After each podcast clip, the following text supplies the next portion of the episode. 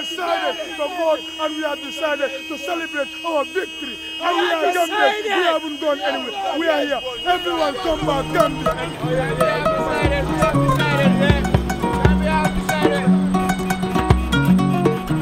Auf den Straßen Gambias wird gefeiert. Es ist Ende Januar 2017 und Gambia hat einen neuen Präsidenten gewählt. Was kaum jemand für möglich gehalten hatte, wurde wahr. 22 Jahre der Schreckensherrschaft unter Diktator Jammeh finden ein Ende.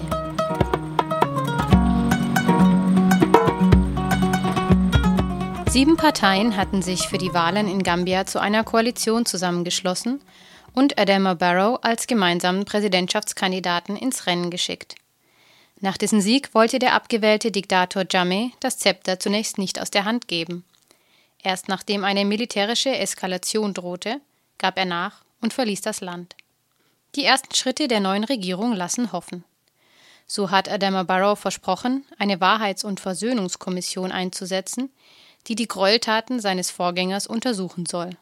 In den ersten Tagen seiner Amtszeit entließ er zudem Dutzende politische Gefangene und gab bekannt, dass er den Austritt Gambias aus dem Internationalen Strafgerichtshof rückgängig machen werde. Die Stimmung im Land ist überwiegend ruhig seit dem Regierungswechsel und auch die Parlamentswahlen im April verliefen friedlich.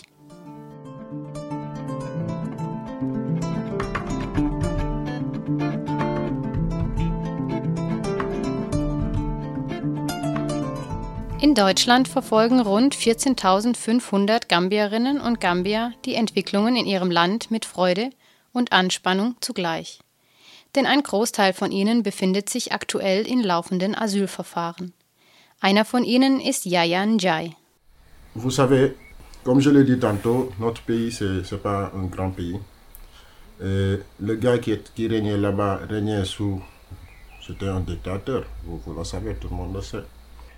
Yamé war ein Diktator und es gab riesige Probleme in unserem Land. Daher sind viele junge Leute weggegangen.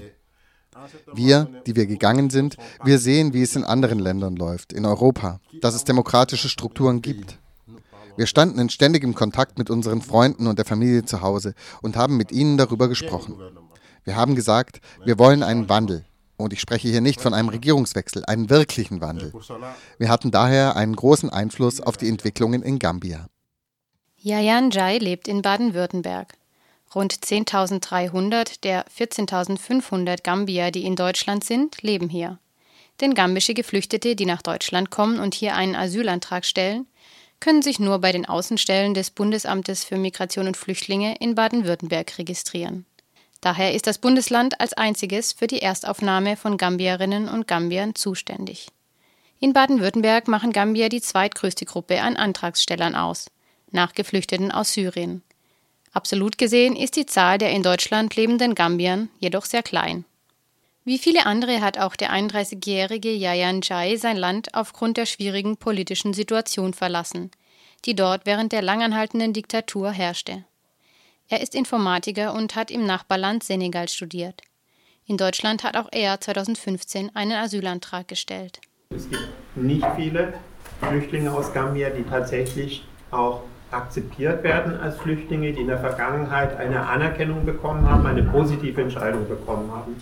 Obwohl in Gambia eine Diktatur war, obwohl in Gambia eine Diktatur war, die viele Menschen unterdrückt hat, die Opposition eigentlich nicht zugelassen hat, in der ein einziger Mensch Ideen entwickelt hat, die viele andere unterdrückt hat, die zum Beispiel Homosexualität nicht zugelassen hat, die zu anderen Zeiten bestimmte Behandlung, medizinische Behandlung nicht zugelassen hat, die in manchen Zeiten oder Jahren Frauen aus bestimmten Gruppen als Hexen bezeichnet hat und verfolgt hat. Und obwohl dieses System so inakzeptabel war, sind halt viele Leute nicht anerkannt worden.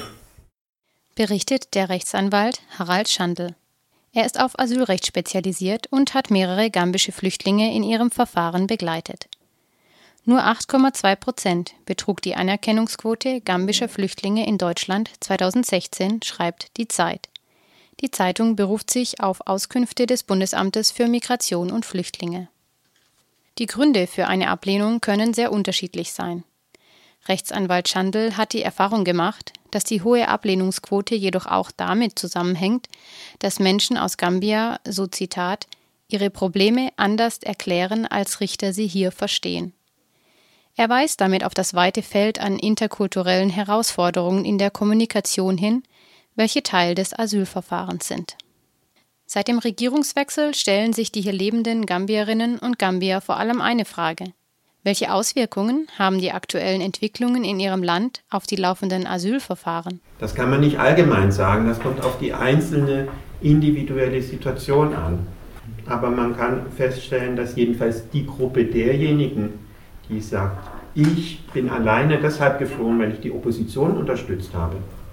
Und wenn man nur deswegen geflohen ist, weil man bei Kundgeben von der Opposition war und deswegen verfolgt wurde, weil man das T-Shirt von irgendwo Oppositionskandidaten getragen hat und deshalb verfolgt wird, weil man eine Oppositionspartei unterstützt hat und für die Werbung gemacht hat. Wenn man nur deshalb geflohen ist, dann sind die Chancen jetzt natürlich viel schlechter, mhm. verschwindend schlecht und aussichtslos schon war. Meint Anwalt Harald Schandl. Der baden-württembergische Flüchtlingsrat hat die deutschen Behörden gefragt, wie sie die aktuelle Situation bewerten. Daraufhin haben sowohl das Bundesamt für Migration und Flüchtlinge als auch das Auswärtige Amt verlauten lassen, die neue Regierung sei zu kurz im Amt. Für Einschätzungen sei es noch zu früh. Laut Flüchtlingsrat beziehen sich jedoch zumindest manche Entscheider in ihren Ablehnungen explizit auf die nun angeblich sichere Lage in Gambia. In einer Petition an das Innenministerium und das Bundesamt fordert der Flüchtlingsrat daher einen Abschiebestopp für Gambia. Die Unsicherheit über ihre Perspektive hierzulande wird derzeit in der gambischen Community durch weitere Gerüchte befeuert, wie Omar Gassama aus Mülheim berichtet. It's a challenge for all of us, even though we are not in the Gambia but we are in another land, to participate through social medias and other stuffs to give some civic awareness es ist sehr herausfordernd, über soziale oder andere Medien an Informationen heranzukommen, um die Prozesse in Gambia als Bürger aufmerksam zu begleiten. Es gibt viele internationale Chatgruppen unter den Gambiern. Über diese werden zum Teil Informationen verbreitet, die falsch und irreführend sind. So wird derzeit zum Beispiel berichtet, dass der Außenminister, Usaino Darbo, Millionen an Euro von der EU erhalten hat, damit Gambia jetzt aus Europa abgeschoben werden. Aber meines Wissens nach ist das nicht wahr. Die EU-Kommission hat Gambia Anfang Februar eine finanzielle Soforthilfe von 75 Millionen Euro zur Verfügung gestellt. Laut Presseerklärung der Kommission soll dieses Geld unter anderem besonders schutzbedürftigen Gruppen und der Ankurbelung des Wirtschaftswachstums zugutekommen. Ob ein Rücknahmeabkommen geplant wird oder ob dieses bereits existiert, Darüber lassen sich derzeit keine Informationen finden.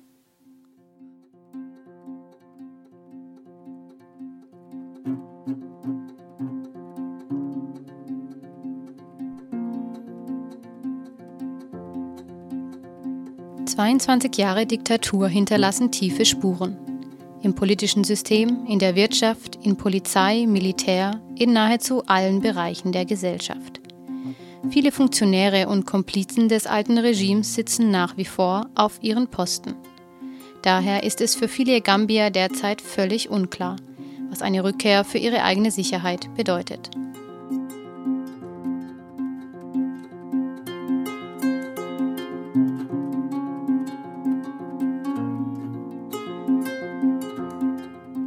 Für die hier lebenden Gambierinnen und Gambier, die im Asylverfahren sind, ist eine gute Vorbereitung auf die Anhörung jetzt wichtiger denn je.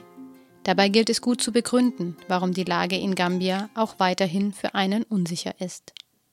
Bei einem negativen Bescheid hat jeder das Recht zu klagen. Die Klageverfahren dauern bei Gambiern derzeit im Schnitt bis zu einem Jahr.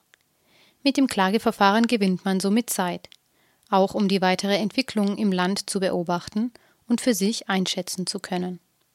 Eine Klage mit Anwalt ist teuer, doch Harald Schandl weist auf eine wichtige Möglichkeit hin. Grundsätzlich kann man eine Klage auch ohne Anwalt machen. Die beste Möglichkeit, eine Klage ohne Anwalt zu machen, das ist es, zum Gericht zu fahren. Zu dem Gericht, was da auf dem Bescheid steht, was zuständig ist. Man muss jemand haben, der den Leuten dort erklärt, was man will, wenn man nicht das ausreichend in Deutsch sagen kann. Und dann muss jemand, der beim Gericht arbeitet, die Klage für sie schreiben. Das ist eine andere Möglichkeit, die man auch nutzen kann, die viel zu wenig genutzt wird. Das Problem dabei ist natürlich, dass man dann auch alleine die Klage begründen muss oder man später doch einen Anwalt braucht, um die Klage zu begründen, dann entstehen die Kosten doch wieder. Zudem gibt es seit August 2016 die sogenannte Ausbildungsduldung. Wer einen Ausbildungsplatz hat, kann damit auch bei negativem Ausgang des Asylverfahrens für die Zeit der Ausbildung in Deutschland bleiben. Die häufig langen Asyl- und Klageverfahren können genutzt werden, um diesen Weg anzubahnen. Der 31-jährige Informatiker Yayan Jai hat vor wenigen Wochen einen negativen Bescheid vom Bundesamt für Migration und Flüchtlinge bekommen. Nun befindet auch er sich im Klageverfahren. Mais ces gens qui sont là, pourquoi pas ne, ne pas les accueillir Tous ces gens qui sont là, qui ont des qualifications, pourquoi pas ne pas les intégrer dans la société, les, leur apprendre quelque chose Warum kann man die Leute, die jetzt hier sind, nicht aufnehmen, sie integrieren, ihnen etwas beibringen, sodass sie, wenn sie zurückgehen, ihr Land entwickeln können? Wir haben unser Leben riskiert und viele Menschen auf dem Weg hierher sterben sehen. Und jetzt fordert man uns einfach auf zu gehen? Nach allem, was wir durchgemacht haben? Wenn ich Leute treffe und ihnen erzähle, dass ich aus Gambia komme, sagen die Leute, ah, bei euch geht es ja jetzt besser, es gibt einen Wandel. Da kann ich nur sagen, Moment mal, ja, es gibt Veränderungen, es gibt einen neuen Präsidenten, der den alten ersetzt hat. Aber ein Wandel? Tu penses que ce gars-là, il va apporter le changement en Gambie Pour moi, pour ma conviction personnelle, je ne pense pas que ce gars va apporter un changement. Meine persönliche Überzeugung ist, dass der neue Präsident keinen Wandel bringen kann. Ich glaube, wenn er sein Versprechen hält und drei Jahre im Amt bleibt und dann freie und faire Wahlen organisiert, dann glaube ich, dass sein Nachfolger eine wirkliche Chance hat, das Land gut zu regieren. Um ein Land zu ändern, braucht man erstmal die Mittel dafür. Und Gambia ist ein sehr armes Land. An diese Mittel muss man erstmal rankommen. Ich persönlich glaube nicht, dass der neue Präsident das Charisma und das Wissen hat, einen Wandel zu bringen. Aber er ist da, er ist der Präsident, er ist unser Kandidat, unser Präsident. Wir wünschen ihm das Allerbeste, damit er das Land regieren kann. Nous lui souhaitons tout ce qui est, de meilleur pour qu'il puisse gouverner